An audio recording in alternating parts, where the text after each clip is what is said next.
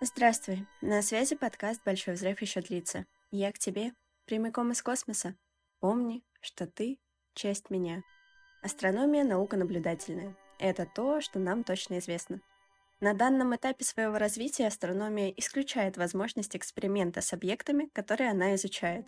Согласитесь, довольно сложно запихнуть условно газовый гигант в лабораторию и всесторонне его исследовать. Еще сложнее представить, как подобные действия совершаются с более абстрактными или экзотическими объектами космоса. Например, единично выловленной частицей, черными дырами или нейтронными звездами. Последний вообще безумный во всех смыслах объект.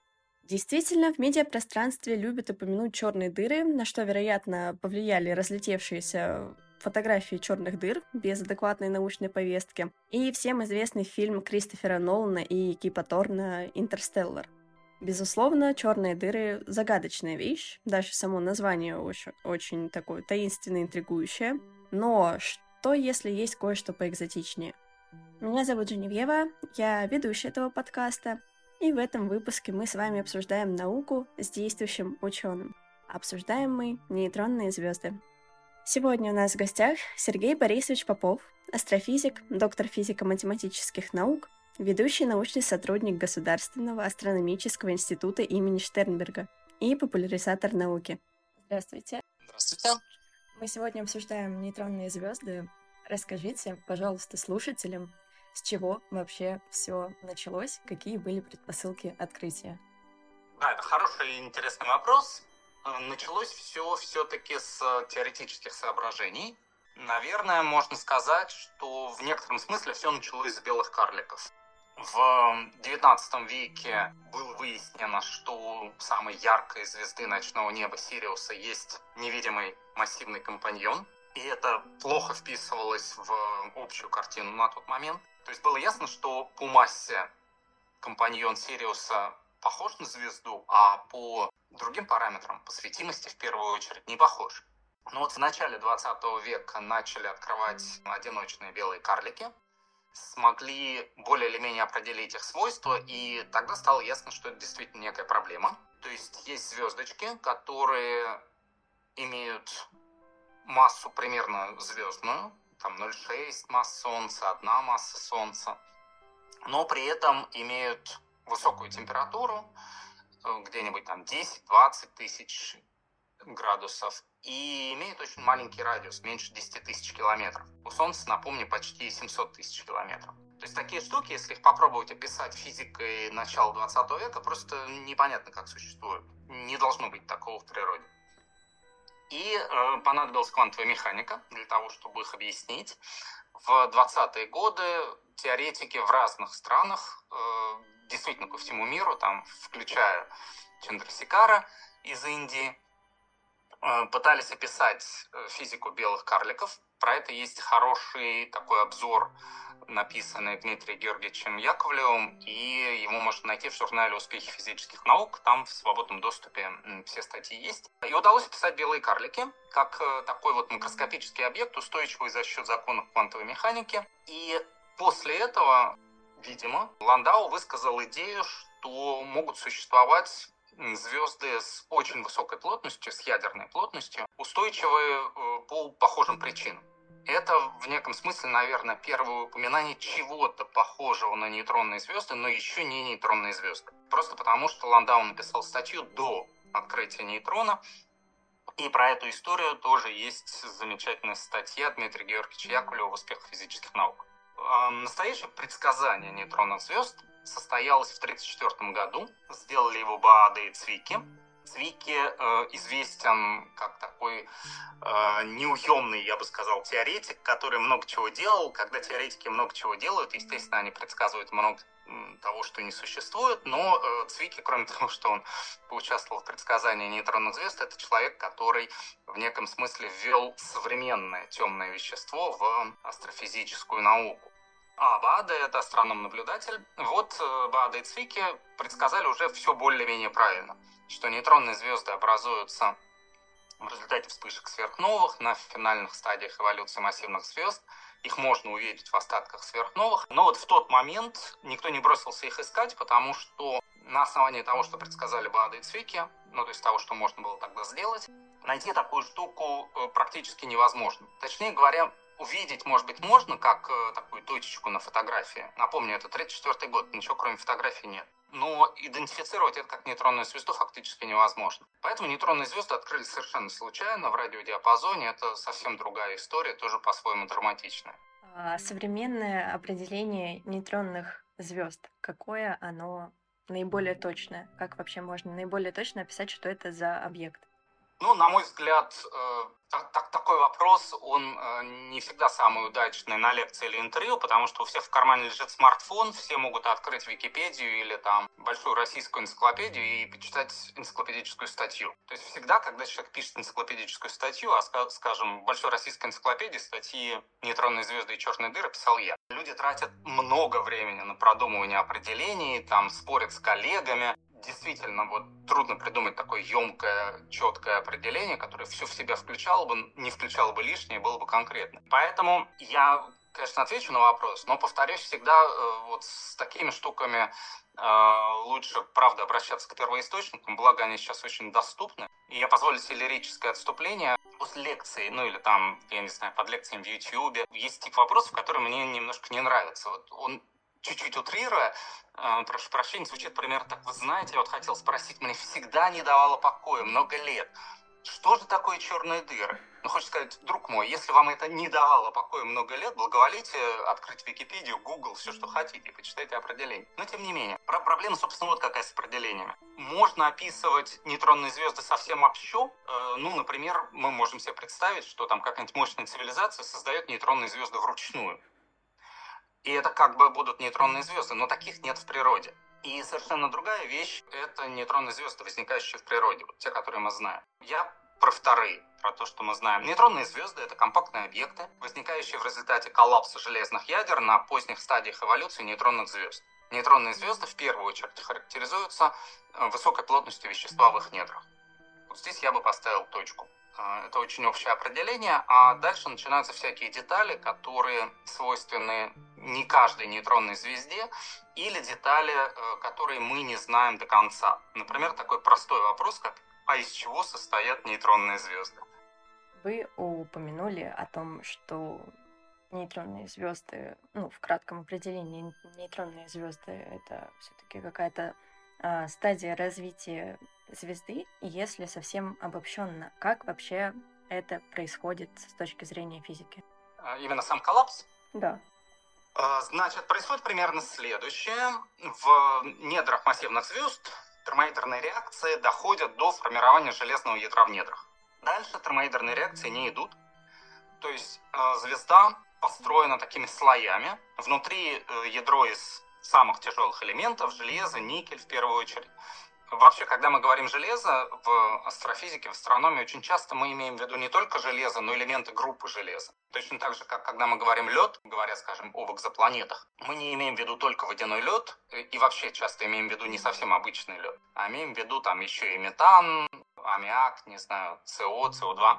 Итак, звезда такими слоями выложена, а в центре железное ядро. И в ядре реакции уже не идут. Ядро может потерять устойчивость, Э, то есть там может начать падать давление. Есть несколько причин для этого. Э, давление связано с э, электронами. Могут начать исчезать электроны, потому что они взаимодействуют с протонами и дают нейтроны. Давление поддерживается квантами высокой энергии.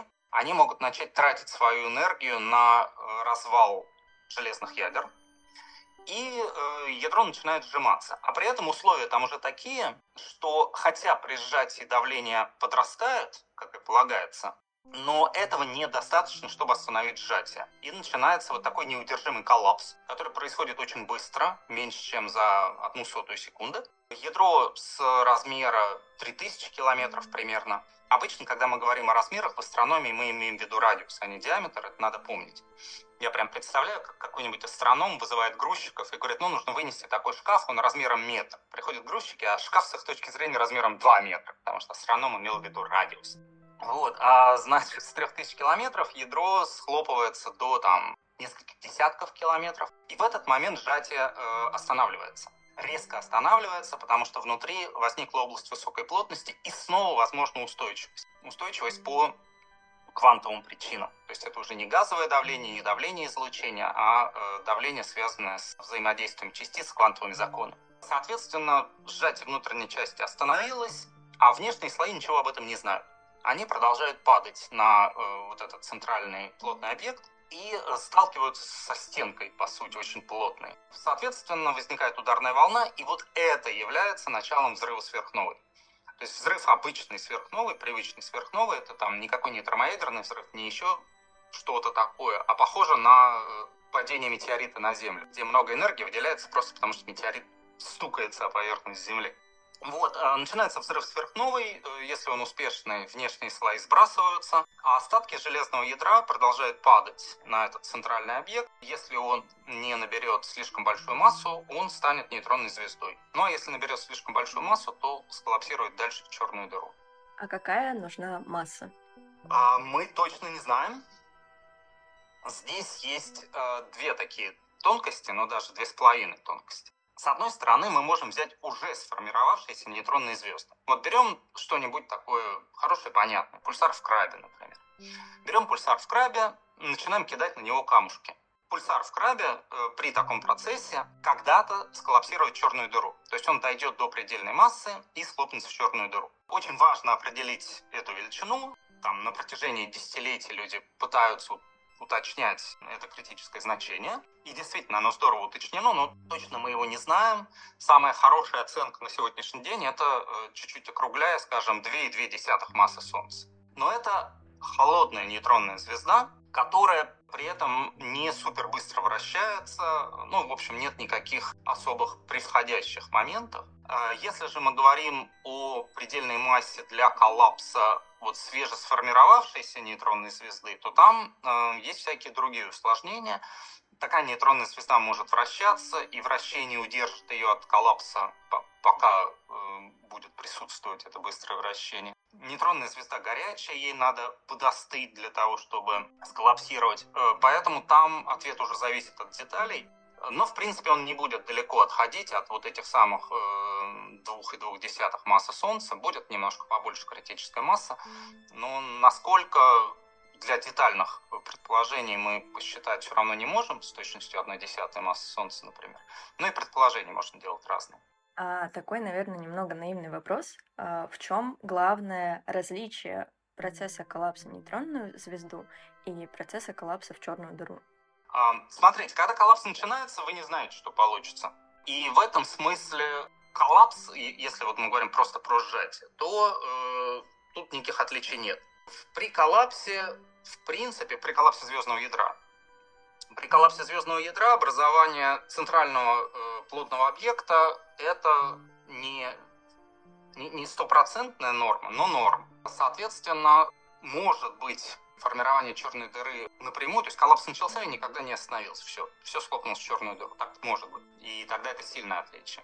А если же все-таки образовался центральный плотный объект, а, то дальше будет увеличиваться его масса. Ну, соответственно, если э, масса превзойдет критическую, произойдет дальнейший коллапс в черную дыру. Если нет, то будет нейтронная звезда. А, то есть тут э, отличия в основном возникают на финальных стадиях. Другое дело, что мы можем задать вот какой вопрос. Тоже очень наивный, и как многие наивные вопросы, не имеющие э, четкого ответа до сих пор. Какие звезды превращаются в нейтронные, а какие в черные дыры? Э, это просто сложная физика, и нам не хватает данных. Точного ответа вам никто не даст. Точнее говоря, разные группы дадут вам разные ответы. И, по всей видимости, э, правильный ответ в первую очередь связан с тем, насколько плотно упаковано вещество в недрах звезды до начала коллапса. То есть есть такой параметр э, компактности, и кажется, вот по анализу современных моделей, по сравнению с наблюдениями, что э, именно такой параметр, насколько плотно упаковано вещество, повторюсь, это не совсем плотность, поскольку плотность все равно меняется там, в центральных нескольких тысячах километрах довольно сильно. Но вот э, как выглядит профиль плотности, скажем так, это определяет судьбу ядра звезды. То ли это ядро даст нейтронную звезду, то ли черную дыру. Но это очень активная сейчас область исследований, э, что говорит о том, что проблема важная, но ответа мы детального, удовлетворяющего нас полностью до сих пор не знаем. А можете рассказать о источниках энергии нейтронных звезд? Да. Нейтронные звезды мы наблюдаем разными способами, и часто как довольно яркие объекты необычные.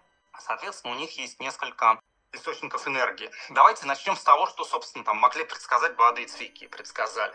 Нейтронная звезда рождается в результате коллапса, соответственно, она изначально горячая. Причем действительно очень горячая, там температура совершенно колоссальная. И дальше нейтронная звезда остывает. Но, в принципе, как, большой, как любой большой объект, э, изначально сильно нагретый, нейтронная звезда может сохранять высокую температуру поверхности долго. Температура недр еще дольше. Но вот э, температуру поверхности выше миллиона градусов нейтронная звезда может сохранять в зависимости от обстоятельств иногда до нескольких сотен тысяч лет. И поэтому первый источник энергии нейтронной звезды – это просто тепловая энергия. Мы видим достаточное количество объектов, которые светят просто потому, что они еще не остыли. То есть ни, ничего больше дополнительного не работает, просто такой вот простой механизм. В принципе, если бы у нас была очень точная теория остывания, мы могли бы, померив температуру нейтронной звезды, ну, может быть, еще ее массу, определить возраст нейтронной звезды. Вот точно так же, как там э, судмедэксперты во всех детективах почти то, с чего начинается любая серия сериала. Судмедэксперт, там чего-нибудь походив, посмотрев, пощупал, говорит, что убийство произошло в 22 часа 30 минут плюс-минус полчаса. Вот точно так же можно определять возраст нейтронных звезд, если бы мы э, обладали достаточно полной теорией. Следующий источник энергии. Предположим, нейтронная звезда остыла. То есть мы имеем очень старую нейтронную звезду, и все, у нее вроде никаких источников энергии нет. Но у нее есть замечательная особенность. Она очень плотный объект. То есть большая масса сосредоточена в очень маленьком объеме. И поэтому, если мы кидаем на нейтронную звезду какие-нибудь тела, газ течет, то все что угодно, э, ну, кроме темного вещества, обычное вещество любое кидаем на нейтронную звезду, то э, это вещество, падая, будет разгоняться гравитацией, разгоняться до большой скорости, десятой доли скорости света, а потом сталкиваться с поверхностью нейтронной звезды. Э, такой процесс называется аккреция. Если нейтронная звезда своей гравитацией захватывает вещество, и оно в конечном счете падает на ее поверхность, э, вот аккреция является существеннейшим э, источником энергии для ряда астрофизических источников с нейтронными звездами. И наблюдается много таких объектов, в первую очередь в двойных системах. Вещество течет со второй звезды на нейтронную звезду, и в итоге разогревается, подобравшись поближе, и мы видим рентгеновские источники. Это второй источник энергии. Третий источник энергии связан с, в первую очередь, с наблюдениями радиопульсаров. И источником является вращение нейтронной звезды. Нейтронные звезды могут рождаться очень быстро вращающимися, потому что рождаются в результате сжатия ядра звезды. До коллапса ядро как-то вращалось, имело период, ну, допустим, там десятки дней вполне такой нормальный период вращения для ядра звезды или звезды. А, а при сжатии с 3000 километров, скажем, до 10 километров, естественно, объект начинает вращаться быстрее. Это хорошо известный из механики случай. Соответственно, нейтронные звезды могут рождаться с периодами вращения вплоть до 1 миллисекунды. Если мы посмотрим, какой энергией обладает объект с массой полторы массы Солнца с радиусом 10 километров, и периодом вращения 1 миллисекунда, то окажется, что это колоссальная энергия. А другое дело, что ее трудно выделить.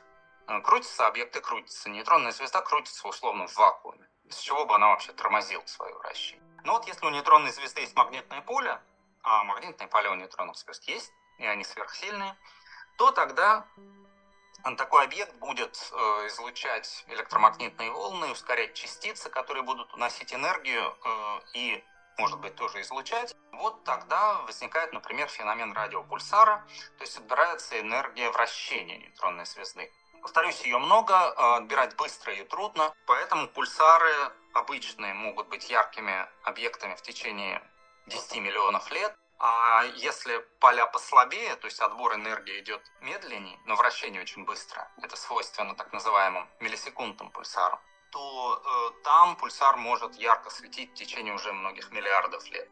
И, наконец, есть четвертый источник энергии нейтронных звезд.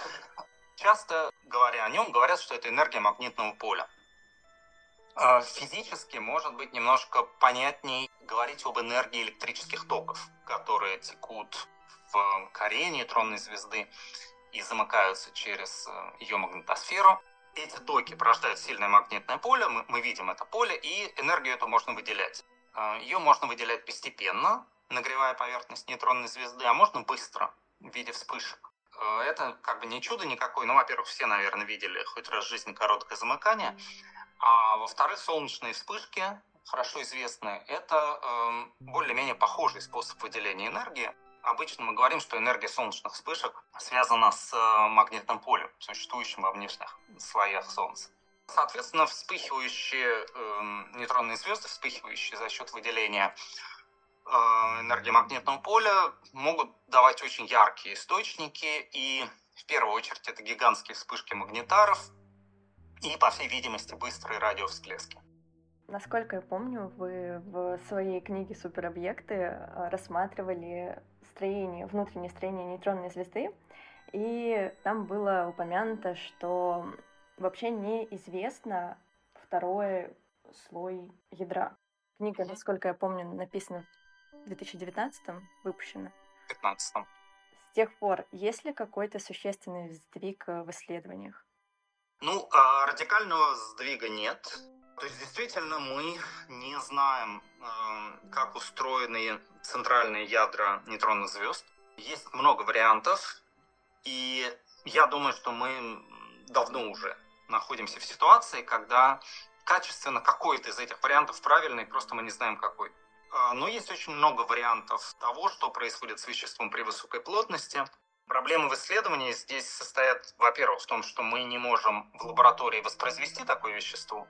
То есть у нас нет никаких прямых экспериментов по изучению вещества в таком состоянии. Есть всякие косвенные эксперименты, они важны, там изучение э, строения очень массивных ядер, там ядер свинца любят для этого использовать, например. Некоторые э, столкновения тяжелых ядер на ускорителях э, помогают тоже продвигаться в этом направлении, но именно помогают продвигаться. А физика там довольно сложная. То есть взять и посчитать тоже нельзя, мы не знаем многие превходящие параметры и, и всякие другие штуки, связанные с физическими процессами.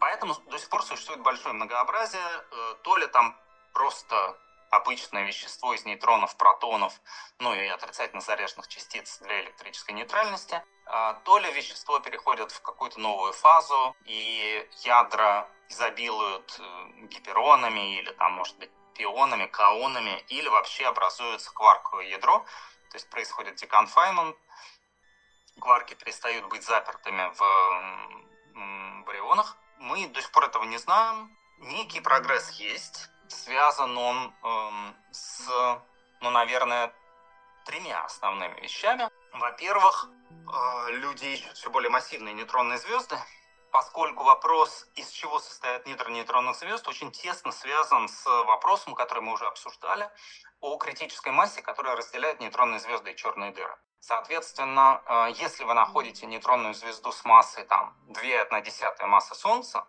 а такая нейтронная звезда есть, то это отбрасывает многие модели, потому что они не позволяют существовать таким объектам. Это первое. Второе, эм, ну, конечно, нам хочется заглянуть в недра нейтронных звезд. Для этого надо нейтронную звезду поломать. Можно догадаться, что поломать нейтронную звезду можно только другой нейтронной звездой. И такие процессы мы наблюдаем, это слияние нейтронных звезд. Вот благодаря гравитационно-волновым детекторам в этом направлении есть прогресс, но на настоящий момент было всего одно такое вот супер событие, когда одновременно удалось увидеть очень хороший гравитационно-волновой сигнал и увидеть электромагнитный сигнал, связанный с вот этим слиянием нейтронных звезд.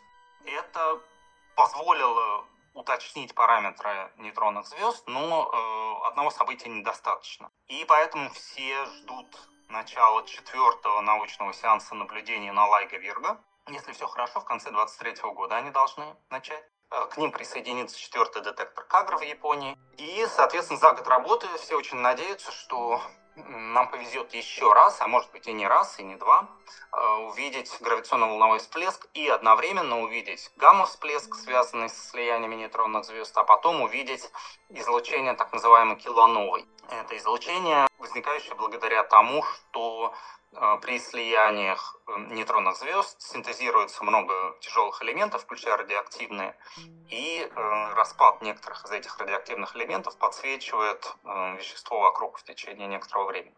Это второе направление. И третье, есть интересные подходы в рентгеновских наблюдениях, которые по сути, позволяют довольно точно измерять радиусы нейтронных звезд. Для этого был создан в НАСА, в Национальном аэрокосмическом агентстве, специальный такой эксперимент, прибор, рентгеновский телескоп Найсер, э, установленный на Международной космической станции. Вот он продолжает работу, он накапливает данные, частично данные уже обработаны, э, но, как часто бывает в астрофизике, оказывается, что при обработке данных нам все равно не хватает некоторых деталей, которые оказываются важны. То есть видят горячие пятна на поверхности нейтронной звезды, и наблюдение этих пятен, анализ кривой блеска позволяет, в принципе, определить радиус нейтронной звезды. Но на самом деле есть вопрос о структуре этих пятен. Э, то есть все было бы очень просто, если бы это было два пятна на э, противоположных полюсах нейтронной звезды. Там два пятна, ну, условно круглых или хотя бы эллиптических. В такой модели уже все, все было бы хорошо, но наблюдения показали, что картина немного более сложная.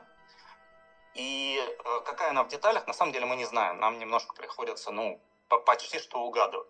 И поэтому э, такие оптимистичные надежды, которые я там выражал лет пять назад, что может быть к 2020 году мы будем знать, из чего сделаны нейтронные звезды, потому что э, Лайка Вирга увидит слияние, Найсер даст свои данные, но вот они э, немножко не сбылись. То есть ситуация уточнилась, конечно, но э, радикального продвижения не произошло, потому что э, данных все-таки не хватает, природа устроена немножко более хитро, чем мы надеялись.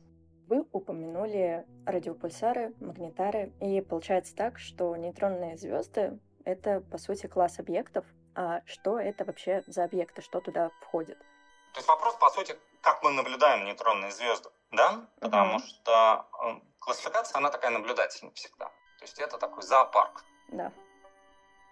Эм, ну, здесь, естественно, мы э, должны оговориться обязательно, что э, новые классы продолжают открывать, обнаруживать, поэтому Э, есть надежда, я бы сказал, что классов будет становиться больше, потому что э, хочется, как бы, чтобы исследования продолжались. У науки вообще есть такой парадокс забавный, что с одной стороны мы стремимся узнать больше, а с другой стороны мы очень надеемся, что этот процесс вдруг не закончится или там не затормозится, по крайней мере. Это немножко противоречивая такая а, штука получается. Она в разных областях встречается, но в науке прям очень хорошо видна. Э, нейтронные звезды действительно наблюдают как объекты очень разных типов. И давайте начнем с молодых нейтронных звезд, молодых одиночных нейтронных звезд. И это интересно еще и потому, что э, ну, мне хочется сказать еще 30 лет назад казалось, что все молодые нейтронные звезды более-менее похожи друг на друга. Это молодые пульсары, такие как пульсар в Крабе.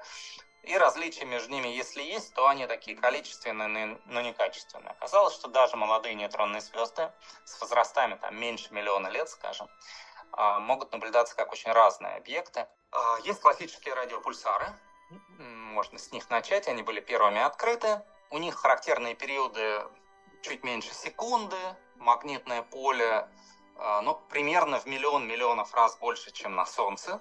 И вот мы их видим благодаря, в первую очередь, радионаблюдениям. Эм, но поскольку это излучение частиц в магнитосфере, э, оно покрывает очень широкий спектр, и для многих пульсаров э, есть наблюдение во всех диапазонах спектра, от радио до гамма со сплошным покрытием. Потом оказалось, что есть э, объекты как более спокойные, так и наоборот более активные. А, были обнаружены объекты, по сути, предсказанные Баада и Цвики. Это молодые нейтронные звезды, находящиеся в остатках сверхновых, которые светят только потому, что они были рождены горячими. Эти объекты э, не имеют красивого названия простого, они называются центральные компактные объекты в остатках сверхновых. Потому что такие они есть, и там их наблюдают. И это очень интересный тип нейтронных звезд, они вот заведомо не радиопульсары. Есть, наоборот, более активные нейтронные звезды. Это, э, в первую очередь, разнообразные магнитары. Э, магнитары – это объекты, которые мы наблюдаем в первую очередь за счет э, выделения энергии магнитного поля. Напомню, что мы можем видеть вспышечные выделения, мы видим вспышки магнитаров, гигантские или наоборот многочисленные более слабые вспышки. Или мы можем видеть стабильный рентгеновский источник, связанный с тем, что просто поверхность нейтронной звезды горячая, потому что под поверхностью текут мощные токи, которые греют внешние слои нейтронной звезды. Интересно, что э, магнитары оказываются связанными с другими типами объектов. Вообще это тоже такая вот новость, ну, 20-летней э, давности примерно, но тем не менее. Э, здесь тоже есть такой интересный момент. Я прям экспериментировал на куче коллег, для всех практически работает. Люди считают, что что-то является относительно новым результатом, если этот результат был получен тогда, когда они уже занимались наукой. То есть для меня там результаты середины 90-х годов примерно, а, они как бы такие новая астрофизика, а то, что до, старая. То есть то, что, будучи студентом, я учил уже как известный факт, эм, для меня старое, а значит другое новое. Ну, можно взять человека на 20 лет помоложе или на 20 лет постарше, чем я, и, соответственно, будет такой же 20-летний сдвиг восприятия. Ну вот, значит, эм, где-то на рубеже веков тысячелетий оказалось, что нейтронные звезды не проявляют какой-то узкий диапазон параметров. Например, какое-то время не видели радиоизлучение магнитаров, а потом оно было открыто. То есть оказалось, что магнитары могут некоторые на какое-то время, э, по сути, становиться радиопульсарами. Необычными, но вполне себе радиопульсарами. Дальше было открыто наоборот, что некоторые магнитары могут выглядеть как центральные компактные объекты в остатках сверхновых. Это возможно, если вот какая штука происходила.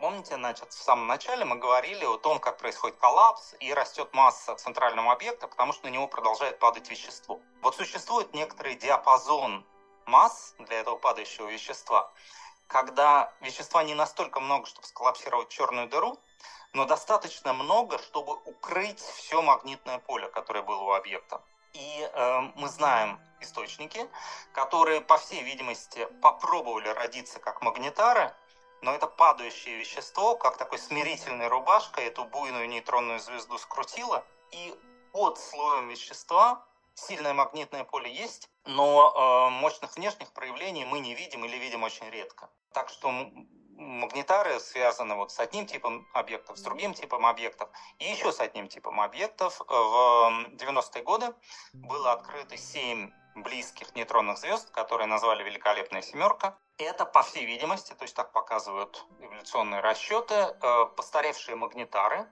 Это нейтронные звезды, которые мы видим только благодаря тому, что у них горячие поверхности, а, но у них большие возраста. Они не находятся в остатках сверхновых, их возраста составляют сотни тысяч лет, остатки сверхновых не видны уже при таком возрасте. По всей видимости, у них э, сохранились частично сильные токи э, во внешних слоях, которые немножко подогревают поверхность. Так что это старые магнитары, которые, э, ну, скорее всего, мощных вспышек уже не дают или дают настолько редко, что мы пока ни одной не видели. Эм, так что вот молодые нейтронные звезды могут проявлять себя как объекты очень разных типов. А теперь к старым нейтронным звездам. Увидеть старую одиночную нейтронную звезду очень трудно. Это такая большая надежда, большая задача. Это, к слову сказать, такая первая э, задача, тема, которой я занимался, ну, уже более-менее серьезно, э, будучи студентом старые нейтронные звезды могут начать захватывать вещество из межзвездной среды. То есть начнется аккреция, ну а дальше, как мы говорили, э, падающее вещество разгоняется до большой скорости, сталкивается с поверхностью нейтронной звезды, разогревается, и мы видим рентгеновское излучение. Э, такие объекты были предсказаны давно, вот это реально, давно до моего рождения, в 70-м году, но их до сих пор не нашли. Была и в неком смысле остается надежда, что такие объекты может зарегистрировать впервые э, немецкий телескоп Ирозита на борту российского спутника «Спектр РГ». Ну вот э, Ирозита выполнила половину только своего обзора, и в начале этого года была отключена. Эм, так что пока не ясно, сможем мы в ближайшее время открыть такие объекты или нет, было бы очень интересно. Вот если вещества течет много, то тогда это уже хорошо известные источники, это рентгеновские источники в двойных системах. То есть мы наблюдаем множество рентгеновских источников, где э, излучение возникает благодаря аккреции в двойной системе на нейтронные звезды. Наконец, есть еще несколько способов узнать существование нейтронной звезды. Не увидеть ее, а именно узнать.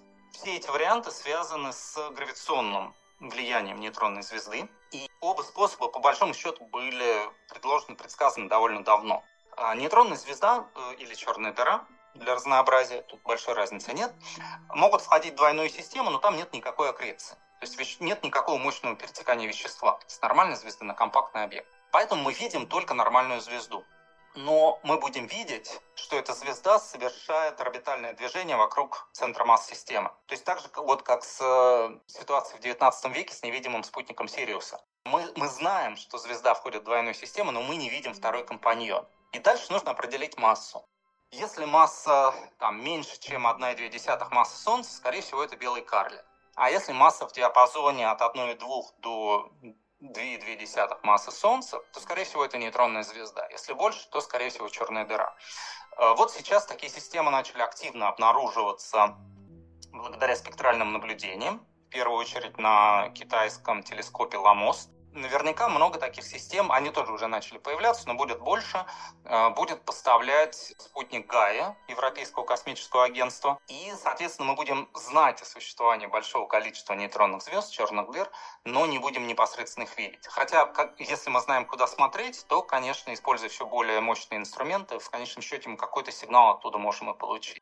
А, наконец, э, похожая ситуация с гравитационным э, влиянием связана с э, эффектом гравитационного линзирования. Ну, можно говорить микролинзирование, поскольку объекты относительно эм, маломассивные. Эм, гравитационное микролинзирование, ну, в аудиоподкасте трудно э, как бы без картинок объяснять. Эффект гравитационного линзирования сводится к тому, что если точно между э, источником излучения и наблюдателем поместить массивный объект, то э, поскольку любой объект искажает пространство вокруг себя, то он будет работать как такая своеобразная гравитационная линза. Э, гравитационная линза не собирает свет в одной точке, но собирает э, на одной линии, фокальной линии. Соответственно, мы будем видеть усиление сигнала от источника, когда между нами и источником пролетает какой-то объект. И если мы знаем расстояние до вот этого объекта линзы, то мы можем определить его массу, даже не видя его только расстояние все надо знать. И опять-таки, если мы э, получим, а такие результаты получены уже, э, если мы получим, что масса невидимого объекта, скажем, примерно полторы массы Солнца, а мы ничего там не видим, звезда обычно с массой полторы массы Солнца довольно яркий объект, а, то тогда единственный вывод, что это нейтронная звезда, и на сегодняшний день есть около десятка, наверное, таких событий. Но их будет гораздо больше. Во-первых, благодаря работе спутника Гая снова, а во-вторых, э, благодаря э, запуску нового космического телескопа НАСАвского, он в, в конце 20-х годов должен полететь, ну, в конце, там, 27-й год, наверное, примерно. А это телескоп, который долгое время был известен под аббревиатурой W-FIRST, несколько лет назад был э, назван в честь известного астронома американского Нэнси Грейс Роман. Соответственно, сейчас чаще его называют телескоп имени Нэнси Грейс Роман. Э, вот он будет специально проводить обзоры, связанные с поиском событий микролинзирования. Самые разные интересные объекты будет видеть одиночные планеты, например. Но, э, кроме всего прочего, будет видеть линзирование на одиночных нейтронных звездах, черных дырах. Это тоже будет очень здорово. А тогда такой вопрос, который не дает иногда мне покоя. Атмосфера нейтронных звезд. Это звучит очень непривычно. Что они из себя представляют? А, ну, смотрите, э, атмосфера, э, если, так сказать, не вдаваться в, э, это, наоборот, очень естественное явление, то есть это газовая оболочка вокруг чего угодно. То есть вот там возьмем человека и выбросим его в открытый космос. Ну, так, как бы не надо так делать с живыми людьми, конечно, но тем не менее, представим себе такую ситуацию. Выбросили человека в открытый космос, он там, конечно, замерзнет, все такое, но э, он как бы будет немножко испаряться, и вокруг него возникнет какая-то газовая оболочка. В этом смысле можно говорить о его атмосфере. Ситуация еще более такая понятная, заметная, если мы возьмем более массивные тела, которые уж точно своей гравитацией могут удерживать газ у себя. Эм, поэтому эм, можно сказать, что у любого массивного тела э, всегда будет какая-то атмосфера. То есть тело будет удерживать вокруг себя какую-то газовую оболочку, а газ всегда откуда-то возьмется. или тело само э, продуцирует газ тем или иным способом, испаряется, по сути, да, или там сублимирует, э, или тело может захватывать этот газ снаружи, так что это совершенно естественная штука, наличие атмосферы. Дальше вопрос о там, составе, толщине, параметрах этой атмосферы, вот они могут сильно отличаться. Нейтронные звезды – объекты с очень сильной гравитацией, поэтому у них э, не получится толстая атмосфера. Просто гравитация прижмет атмосферу к поверхности, не даст атомам сильно разлететься. И если э, там, проделать простые вычисления, незамысловатые, вот в моей третьей книжке «Все формулы мира», давайте я как бы это рекламирую в ущерб себе. Э, книжку, конечно, можно где-то пойти и купить, наверное, но есть замечательный совершенно проект «Всенаука», всенаука.ру, где около сотни книг совершенно официально выложено в открытый доступ в электронном виде. Э, вот там есть две моих книжки, э, чем я очень горжусь. Поскольку это официальный проект, там все книжки по договорам со сроком годности, так сказать, выложены. Э, поэтому я призываю всех желающих залезть и поскачивать книжки, э, потому что книжки потихоньку будут исчезать. По всей видимости, продлевать договора не будут. Но это такая хлопотная процедура, а сейчас все непросто у нас. Так вот, там э, основная часть книги, она вообще написана для как бы продвинутых гуманитариев, я бы сказал, и там нарочито нет формул. Значит, э, ну, несмотря на наличие вызывающей формулы из трех символов на почти что самой первой странице, это закон Хаббла.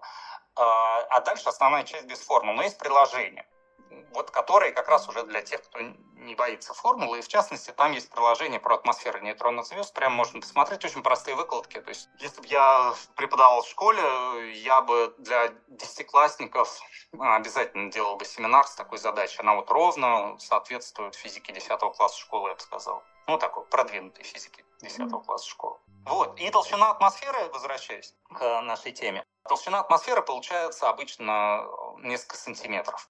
Дальше она зависит от состава. Если у вас легкие атомы водородные, то атмосфера будет потолще, будет несколько сантиметров действительно. Если э, тяжелые атомы, а это всегда элементы группы железа, э, то атмосфера будет потоньше, там толщиной сантиметр, может быть чуть поменьше. Соответственно, чтобы была атмосфера, нужна естественная энергия, частицы должны двигаться. То есть поверхность э, должна быть нагрета, э, поэтому э, обычно мы говорим об атмосферах у молодых нейтронных звезд. Существенно, что наличие атмосферы сказывается на наблюдениях. Она может быть какая угодно тонкая, это не важно. Важно, что она эффективно взаимодействует с излучением. Вот знаете, как там современное такое спортивное термобелье.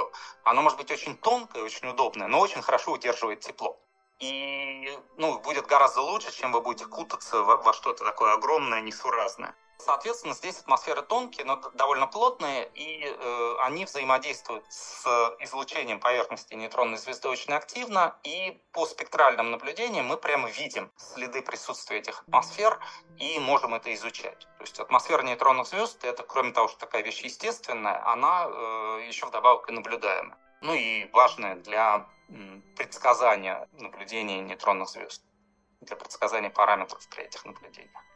Спасибо. Тогда вопрос, наверное, такой финальный. Какое вообще значение нейтронных звезд в фундаментальной физике и каким оно будет в дальнейших исследованиях? Если мы говорим про фундаментальную физику, то нейтронные звезды интересны в первую очередь тем, что у них э, много экстремальных параметров очень сильные магнитные поля. Э, поскольку есть атмосфера, то мы прямо наблюдаем газ в этих сильных магнитных полях.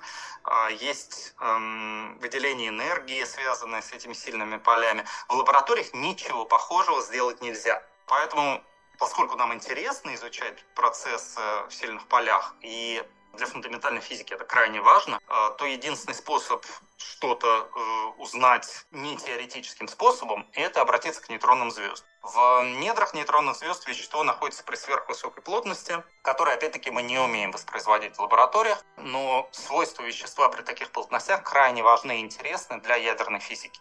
Поэтому, если мы хотим продвигать эти разделы ядерной физики, а мы хотим, то нам нужно изучать нейтронные звезды. Дальше мы хотим все лучше понимать, как устроена гравитация. У нас есть замечательная общая теория относительности, но понятно, что это не финальная теория, э, хотя бы потому, что это не квантовая теория.